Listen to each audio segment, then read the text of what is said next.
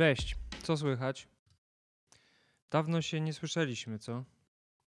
Tak się niestety stało, że przez ostatnie ponad dwa miesiące, jeśli dobrze liczę, nie było żadnego odcinka Comicsmenów.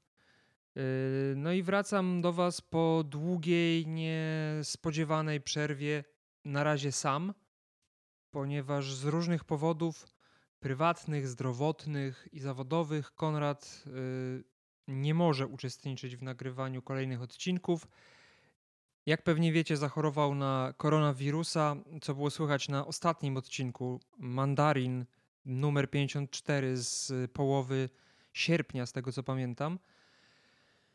E, no i przestał się odzywać, mm, więc po jakimś czasie w końcu się do niego ja odezwałem, sugerując koniec współpracy e, i na tym stanęło, więc póki co Comicsmeni to Comicsmen w postaci mnie, Sergiusza. Nie przedstawiłem się, bo wyszedłem z nawyku.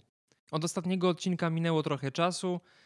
W planach było wiele różnych ciekawych i mniej ciekawych tematów, między innymi Shang-Chi, film i komiksowy pierwowzór, e, Maximum Carnage, omówienie filmu Venom 2. Finalnie cieszę się, że do tego ostatniego tematu nie doszło, bo kurwa mać, Venom 2 to jest gówno pierwszej wody. Jeśli oglądaliście New Mutants i cierpieliście podczas seansu i mówiliście sobie w głowie nigdy więcej takiego czegoś, to Venom 2 sprawia, że New Mutants to jest arcydzieło. Po prostu tak gównianego filmu i tak niepotrzebnego filmu nie widziałem naprawdę dawno i Sony, oddajcie tego Spidermana Marvel Studios.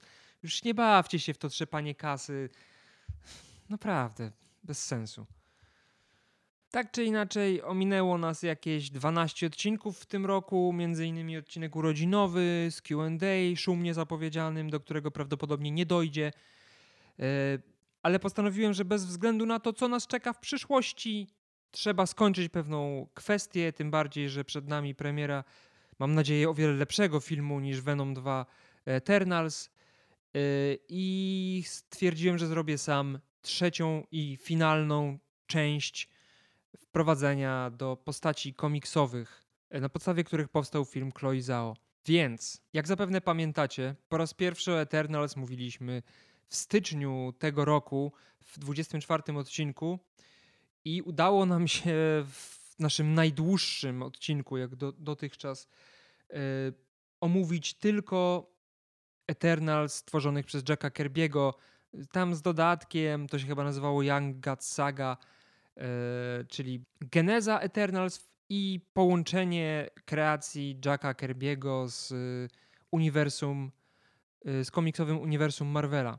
Drugi odcinek o Eternals to Comicsmani 45 z czerwca tego roku, w którym przyjrzeliśmy się e, ranowi Nila Gaimana. Wcześniej uzupełnionym pokrótce rzeczami związanymi z Eternals z lat 80. i 90., które nie były jakieś szczególnie spektakularne. W tym odcinku postanowiłem, że zwrócę uwagę głównie na dwie serie, czyli na volume 4 i volume 5. E, pierwszy pochodzi z roku 2008 i składa się z tego co pamiętam z sześciu numerów, uzupełnionych trzema e, crossoverami z X-Men, czyli de facto dziewięciu numerów, ale ta główna historia zawiera się w sześciu. Jest to komiks stworzony przez e, Charlesa i Daniela Naufa z rysunkami Daniela Akuny. I od razu przejdę do rysunków, żeby później nie zapomnieć. Są to naprawdę fajne ilustracje i przede wszystkim podobało mi się uwspółcześnienie kostiumów głównych bohaterów przy jednoczesnym zachowaniu oryginalnych projektów Jacka Kerbiego, więc jest to po prostu wizualnie coś wspaniałego. Fabularnie też nie jest najgorzej. W tym woliumie mm, twórcy postanowili kontynuować kierunek, który zapoczątkował Gaiman i w sumie podejmują temat w momencie zakończenia woliuma trzeciego. A jak pamiętamy, e, Eternals wybudzili się ze snu, przypomnieli sobie kim są, przy okazji dowiedzieli się kto stoi za całym fortelem, był to Sprite, który został zamordowany przez Durasa.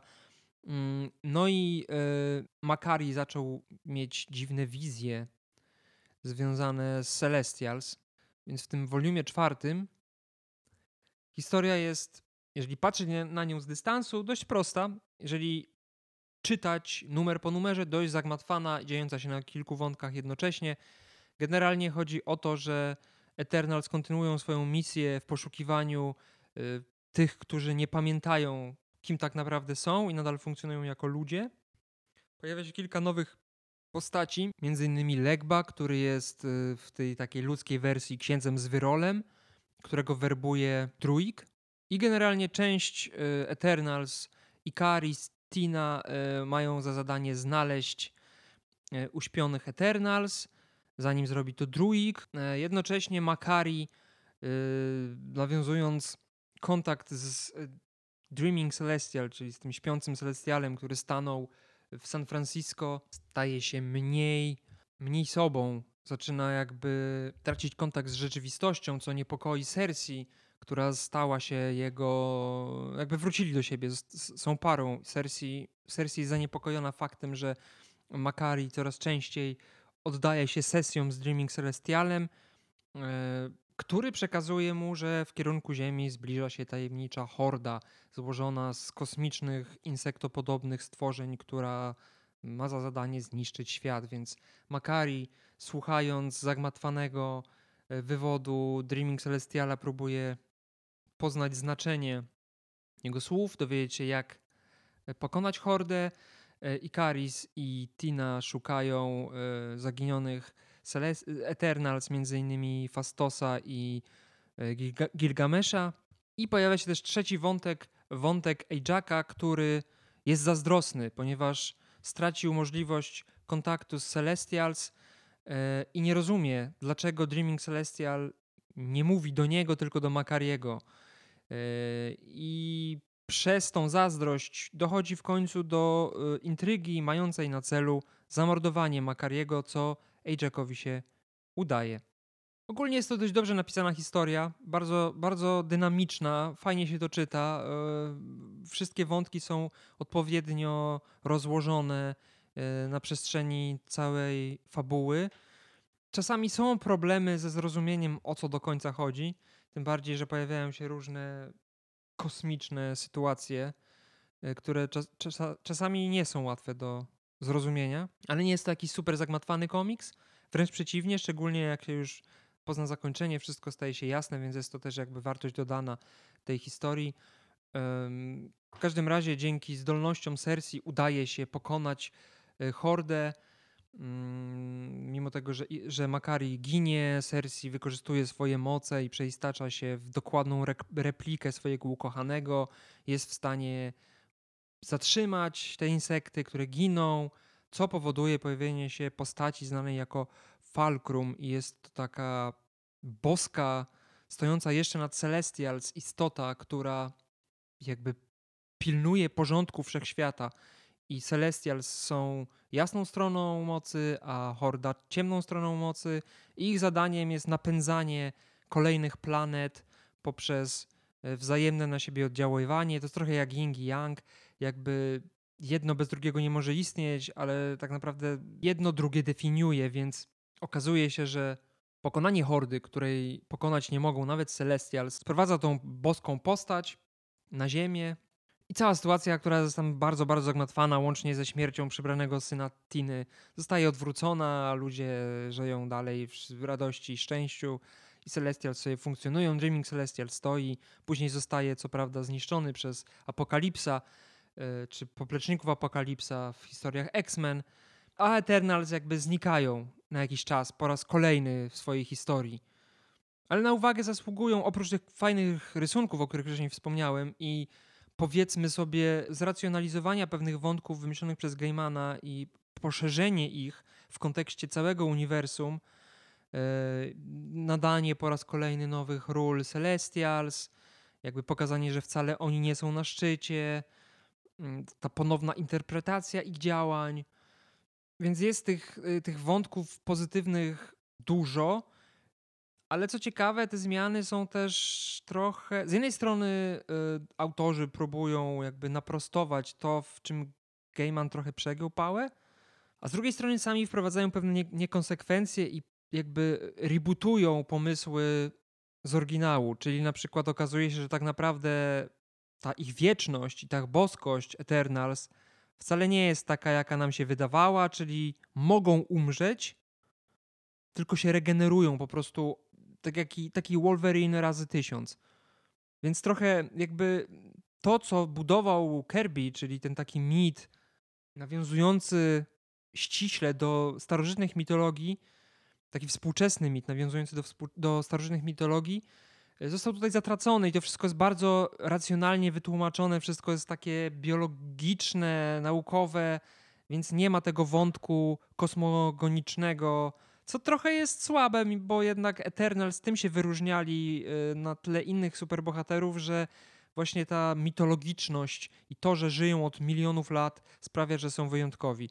I tutaj tego brakuje. Brakuje też tej cechy charakterystycznej Celestials, która istniała przez dziesięciolecia w zasadzie, mimo tego, że oni pełnili raczej czwartoplanową rolę, czyli tego, że to były takie po prostu tajemnicze, potężne istoty, których ludzki umysł nie jest w stanie ogarnąć, takie, które nie, którymi nie rządzą zwykłe zwierzęce prawa, a tutaj jest to trochę, trochę zaburzone, bo twórcy uczłowieczyli Celestials i oni, oczywiście tam ich język jest dość udziwniony i to w rozumieniu, w zamyśle autorów miało, ma to być tylko jakiś element tego, co Celestial przekazuje Makariemu i, i, jest to zaznaczone w formie gramatycznej, ta, ta, ta odmienność rozumienia wszechświata, bo y, Celestial po, po, posługuje się zamiast jednym przymiotnikiem wieloma przymiotnikami, które są bliskoznaczne albo czasami wykluczające się. Jakby pełniej patrzy na świat, to ma przynajmniej to sugerować. To mimo wszystko jest bardzo ludzki i niewiele różni się od innych ras kosmitów, które istnieją w uniwersum Marvela co jest takie słabe trochę, bo jednak mimo wszystko to Celestial co zawsze była, była siła natury i moim zdaniem, nawet jeśli mają jakieś tam ludzkie odruchy w takim swoim prywatnym życiu, to nie powinno być to pokazywane w ten sposób, o ile nie jest to żart. Nie, nie podobało mi się to za bardzo, bo jakby rozmywa cały, cały koncept y, Kerbiego, który był dość zaskakujący i ciekawy, y, jak na komiksy lat 70. Był tam jeszcze jeden annual, który ponownie wprowadził Young Gods, czyli tych przedstawicieli Ziemi, dzięki którym Celestial zdali sobie spokój i stwierdzili: Dobra, żyjcie sobie ludzie dalej, nie będzie żadnego wyroku nad Ziemią, cześć. Ale ten annual jest naprawdę do pominięcia, nic tam ciekawego nie ma, moim zdaniem. Więc tak jak wspomniałem, Eternals na jakiś czas ponownie znikają w niebycie uniwersum Marvela, w domyśle gdzieś tam istnieją, co prawda pojawiają się w Secret Invasion, nawet Ajax chyba ginie, z tego co pamiętam. Po czym wracają w historii znanej jako y, Dark Celestials Saga, y, dziejących się na y, kartach Avengers Volume 8, w którym w skrócie mówiąc okazało się, że tak naprawdę Celestials pozwalali żyć ludzkości po to, żeby stanowili swego rodzaju antyciała przeciwko Hordzie, a Eternals byli tylko e, takimi pastuchami ludzkości, powiedzmy sobie e, kolokwialnie. I ta informacja doprowadziła Eternals do, do szaleństwa. Poza tym Celestials, którzy zaczęli masowo umierać, też sprawili, że Y, cała y, tożsamość Eternals została zachwiana do tego stopnia, że wszyscy członkowie tej rasy postanowili popełnić zbiorowe samobójstwo. I to był rok 2018, z tego co pamiętam, czyli tuż przed ogłoszeniem, że Marvel Studios postanowiło e, wziąć się za adaptację Eternals, z racji czego e, Marvel Comics musiało stworzyć komiks. O Eternals, no bo jednak mimo wszystko mm, pieniądz musi być. I z komiksów, i z filmów, więc y, jakby zawsze tak jest, że kiedy pojawia się jakiś, szczególnie jeśli pojawia się jakiś zapomniany superbohater, który dostaje własny film czy serial, to Marvel wypuszcza kilka miesięcy wcześniej komiks po to, żeby wzbudzić zainteresowanie czytelników, jednocześnie próbując wziąć w ogień krzyżowy y, fanów filmów żeby zwiększyć sprzedaż jednego i drugiego, taka, mm, taka krzyżująca się promocja marki w sumie, bo, bo tak naprawdę to nie jest przecież żadna adaptacja filmowa, nie ma to z filmem za wiele wspólnego, ale czy na pewno o tym przekonamy się za chwilkę. Bo Eternals Volume 5, stworzone przez y, Kierona Gillena z rysunkami Esada Ribicia, wchodzi w taki charakterystyczny zabieg. Mianowicie w pewien sposób nawiązuje do tego, co pojawi się w filmie. Nawet jeśli, tego, nawet jeśli twórcy komiksu filmu jeszcze nie widzieli, nie mają pojęcia kompletnie o czym będzie, to bazując na takich informacjach przekazywanych ludziom, fanom, mediom, budują, jakby rebootują postacie po to, żeby były zbliżone do swoich filmowych wersji. Eternals Volume 5, który, która, która jest serią wciąż ukazującą się i w tym momencie mamy do dyspozycji tylko sześć numerów tego voluma, tworzących spójną całość zatytułowaną Only Death is Eternal. Zaczyna się od tego, że Ikaris po raz kolejny reinkarnuje. Spotyka na swojej drodze Sprite. I co ciekawe, Sprite tym razem jest dziewczyną, jest nastoletnią dziewczyną, która nie do końca pamięta swoje, swoje ostatnie wcielenie. I wspólnie podróżując przez świat, odkrywają, że ktoś zabił Zurasa, czyli głównego przywódcę Eternals, przynajmniej tych mieszkających y, w Olimpii, w jednym z miast Eternals. Więc zaczyna się śledztwo mające na celu wyjaśnienie, kto stoi za morderstwem. Później okazuje się, że tych morderstw na Eternals dokonano więcej. Między innymi wszyscy e, północni Eternals zostają zamordowani i Karis odkrywa, że za morderstwami stoi Thanos, który również się odrodził, czyli kuzyn Eternals.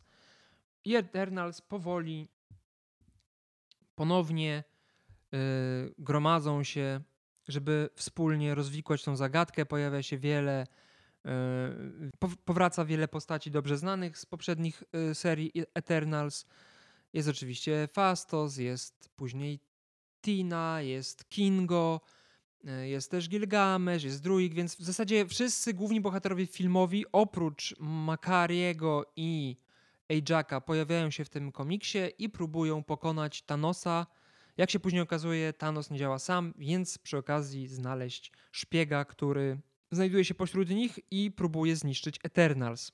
Spoiler alert, szpiegiem okazuje się Fastos, który Odrodził się tym razem jako pierwszy i odkrył przerażającą prawdę na temat reinkarnacji Eternals. Mianowicie, za każdym razem, kiedy dany Eternal jest wskrzeszany, jeden z ludzi, jakiś randomowy człowiek ginie, tak jakby esencja życiowa musi zostać przekazana, musi, równowaga w przyrodzie musi zostać zachowana, więc nieśmiertelna postać musi przejąć jakby energię życiową śmiertelnej istoty. I widząc w tym, w, te, w tej, w tej fundamencie w zasadzie e, funkcjonowania Eternals e, wielkie zło, Fastos postanawia wykorzystać Thanosa po to, żeby zniszczyć wszystkich Eternals, ale pojawia się pewna komplikacja, ponieważ Podobnie jak Volume 4, Volume 5 również jest rozwinięciem pewnych wątków z przeszłości, głównie jednak z tego y, ranu Gaimana, czerpiącego dużo z ranu y, Kerbiego. Ale, ale Gaiman wprowadził jakby wiele takich nowoczesnych, bardziej przyziemnych wątków, które w tych dwóch ostatnich y, volumach zostają poruszone.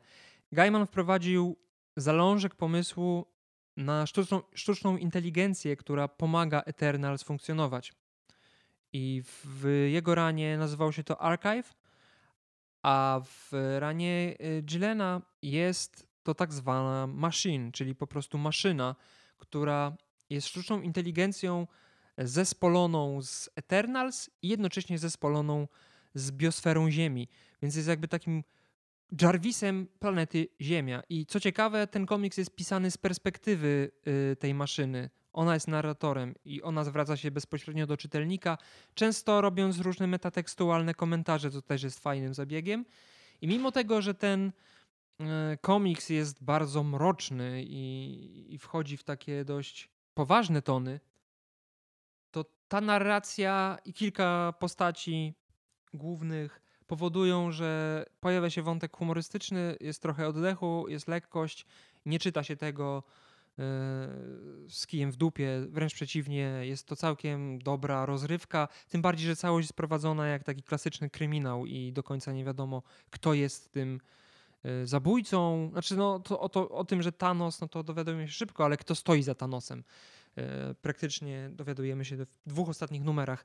I jest to fajne rozbudowanie uniwersum Eternals, że tak to nazwę. Jest to fajne wykorzystanie pewnych, pewnych wątków z poprzednich serii, bo Gillen tutaj robi coś, co Hickman robił w ostatnich seriach X-Men, czyli nie tylko operuje czysto komiksową formą, ale też posługuje się takimi, powiedzmy, dodatkami, czyli po prostu słowem pisanym, ewentualnie z jakimś wykorzystaniem symbolicznych rysunków. Tutaj w tym wypadku jest to hex w sensie sześciokąt, e, który staje się symbolem poniekąd Eternals. I za pośrednictwem tych dodatków, które nie są jakoś regularnie umieszczane w, komiksach, czasami, chyba wydaje mi się, że są takie komiksy, w których on ich nie ma po prostu. Yy, pojawia się między innymi krótka historia Eternals, genetyka Eternals, yy, nawet ich psychologia, wszelkiego rodzaju rozłamy pośród Eternals. Więc y, mamy w sposób bardzo taki podręcznikowy wytłumaczone pewne kwestie dla czytelników, którzy mogą być niezaznajomieni z Eternal. Z tego powodu ten, ten komiks, ta seria jest idealnym wprowadzeniem do Eternals dla osób, które wcześniej z tą drużyną y, styczności nie miały. W przeciwieństwie do Voluma czwartego, który jednak mimo wszystko był silnie powiązany z y, ranem Gaimana, więc wypada przeczytać wolium trzeci przed zaczęciem woliuma czwartego, bo może być trudno. W każdym razie to jest bardzo fajne, mimo że nadal idzie w tym kierunku wytłumaczalności Eternals. Sprowadzanie, sprowadzania ich do takich powiedzmy zwykłych istot ludzkich, tyle że z supermocami, a chyba nie do końca to było zamysłem Kirby'ego. Kirby chciał raczej stworzyć takie paramitologiczne postacie funkcjonujące w realistycznym świecie. Jakby to mogło wyglądać. I oczywiście było to bardzo nadęte i miało to nawet nie kij, tylko duży drąg w dupie, ale taka była też konwencja komiksów w latach 70., więc nie dziwię się, że tak to wyglądało, ale mimo wszystko miało pewną tajemniczość, mistycyzm jakiś w tym wszystkim był. Tutaj e, już kompletnie zostało to odarte z jakiejkolwiek otoczki E, parareligijnej i zostało sprowadzone po prostu do zaawansowanej technologii, która zwykłym ludziom może wydawać się magią, powiedzmy. Co ciekawe, w tym woliumie, tak jak zresztą w woliumie poprzednim, Deviants nie pełnią jakiejś super ważnej roli. Pojawiają się, ale są raczej tylko tłem. I mimo tego, że, ten, e, że ta seria wciąż trwa i jeszcze się nie zakończyła, ta historia jest zakończona ale, jest, ale została również uzupełniona o trzy one-shoty. Pierwszy to taki bezpośrednio powiązany z, z tą historią, to e, Eternal Celestia.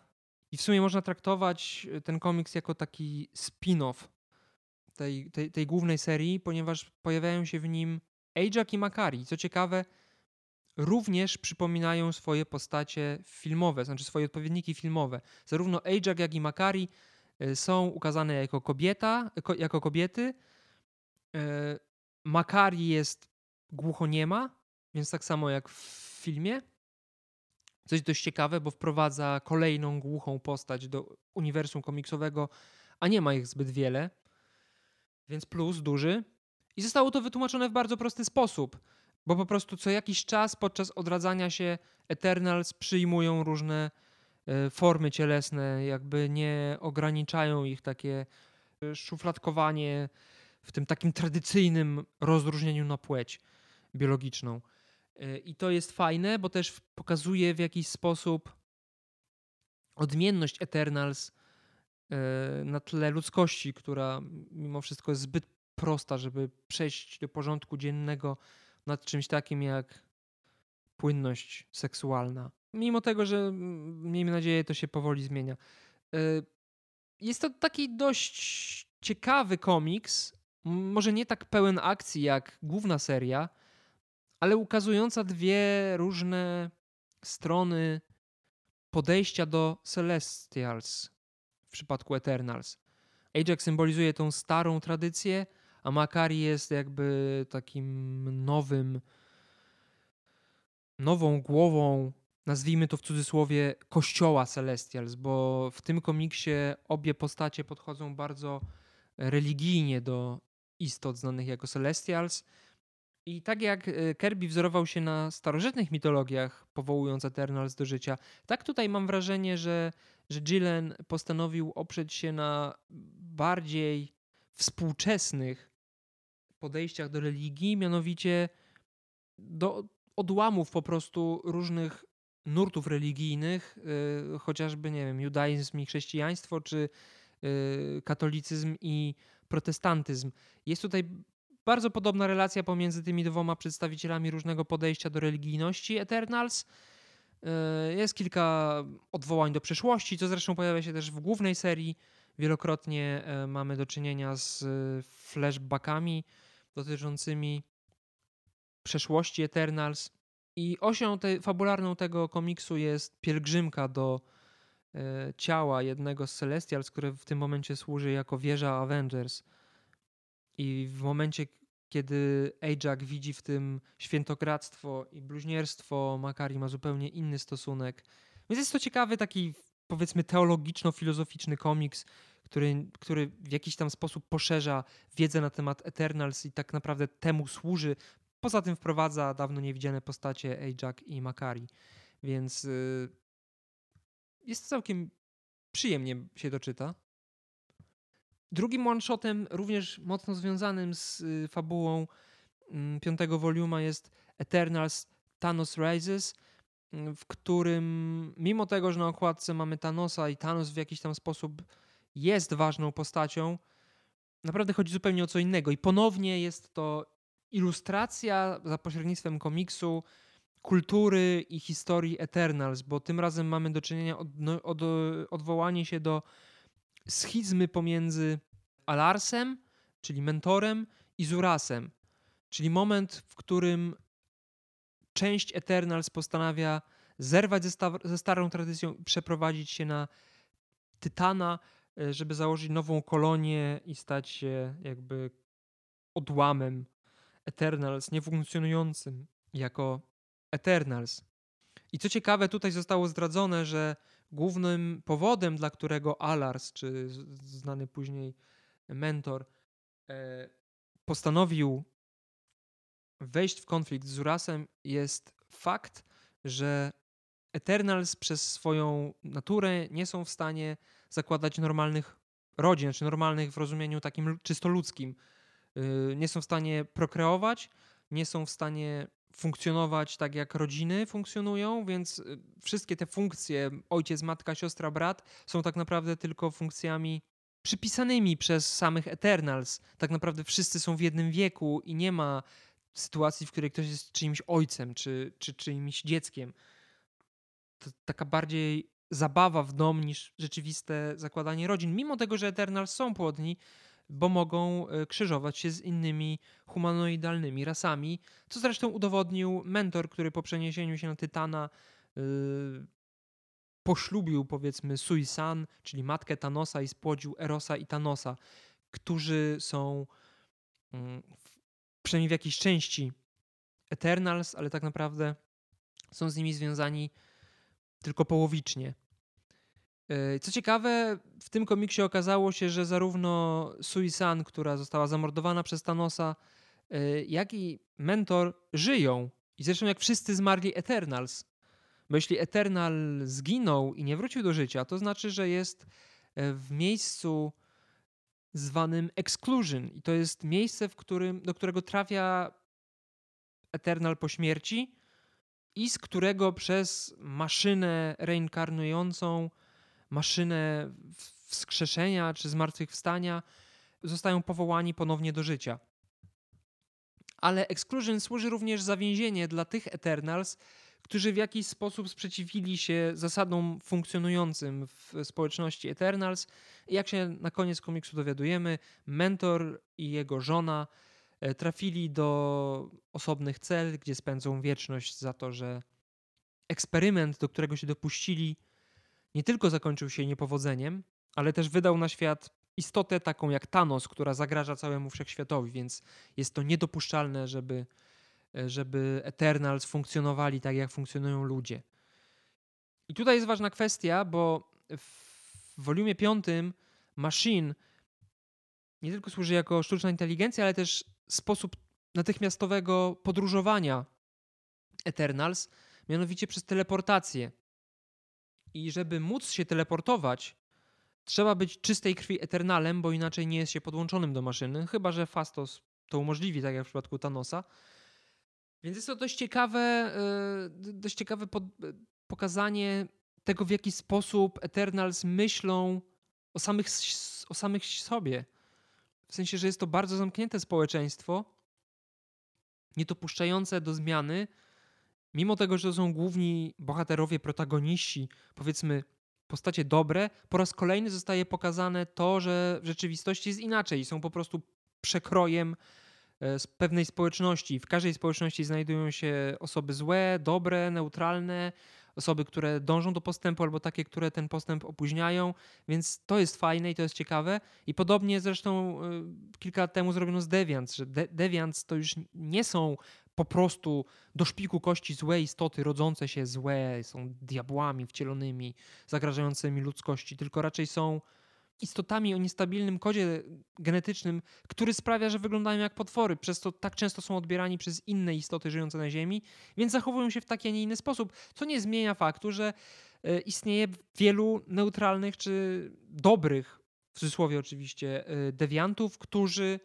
którzy sami tłumaczą istnienie złych dewiantów e, porównaniem do seryjnych zabójców w świecie ludzi. Więc podobnie jest ze złymi dewiantami jakby ta wojna pomiędzy Eternals i Deviants nie ma takiego mitologicznego, jak chciał tego Kirby, wymiaru, czyli że walka jest zła z dobrem, tylko raczej e, po prostu je, są to dwa zwaśnione, nazwijmy to rody.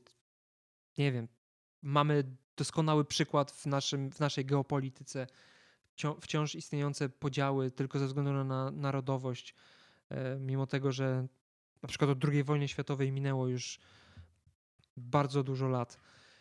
Tutaj jest podobnie, to są takie zastane konflikty, których, które nie zostały przerobione, więc, więc Deviant stracili tą swoją mm, negatywną odsłonę, która tak naprawdę funkcjonowała tylko w y, przypadku tego oryginalnego ranu Jacka Kerbiego.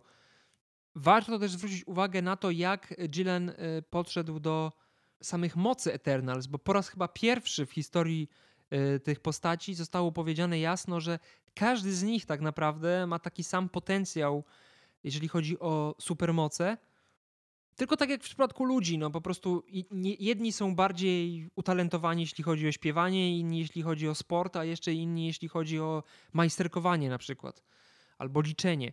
I dokładnie tak jest w przypadku Eternals, więc stąd te ich specjalizacje, y, które w tym komiksie zostały określone przymiotnikami. Na przykład y, Ikaris jest nazywany strzałą, y, druik nazywany wężem, a Cersei, to ciekawe, jest po prostu skomplikowana. Więc tu jest między innymi ten żarcik, y, o którym mówiłem wcześniej, bo jakby te, te wszystkie przydomki mm, idą z, ze strony maszyn. To ona im je nadaje.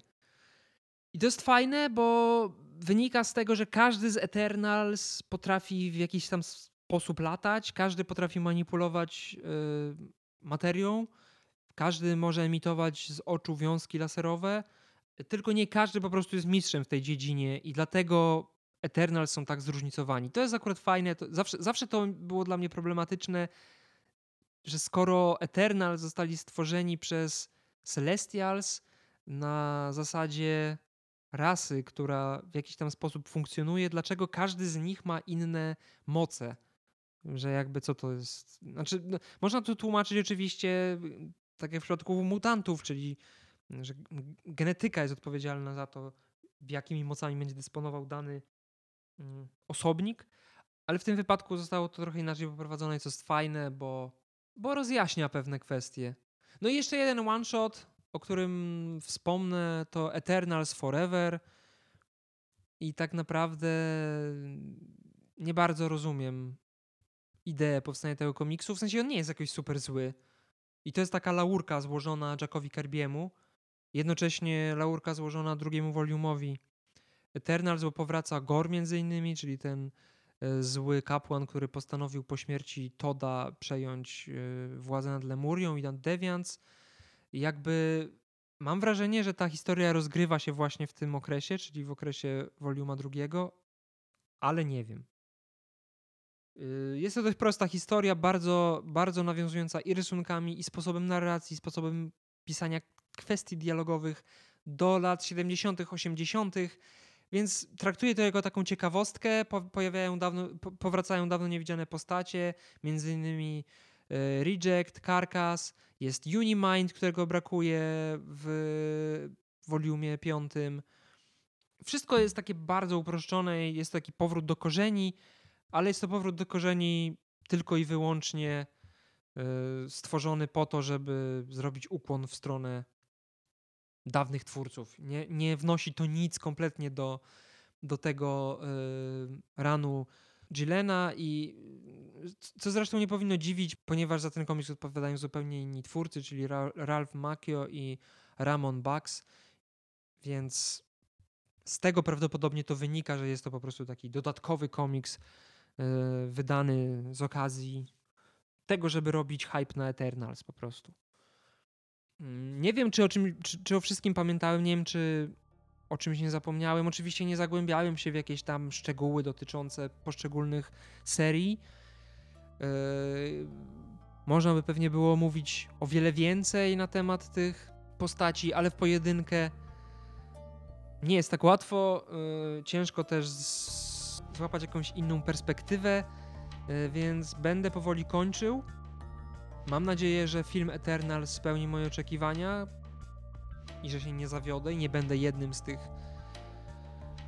krytyków, który wystawił negatywną ocenę temu filmowi, bo uważam, że jest to naprawdę fajny pomysł na to, żeby pchnąć e, MCU w nowym kierunku i mam nadzieję, że po prostu krytycy nie zrozumieli pewnych kwestii i na tym polega ich na tym polegają ich niskie noty. Zobaczymy. Przekonamy się już za kilka dni. Tymczasem żegnam się z wami. Piszcie, co sądzicie na temat Eternals, czekacie na temat filmu. E, nasze media społecznościowe nadal funkcjonują, mimo tego, że oczywiście z mniejszą częstotliwością, e, ale ja wciąż tam jestem, więc możecie mnie tam łapać. I czekamy na to, co przyniesie przyszłość, bo istnieje szansa, że. A to zresztą przekonacie się sami. Żegnam się z Wami i mam nadzieję do usłyszenia wkrótce, bez przerw trwających kilka miesięcy. Na razie.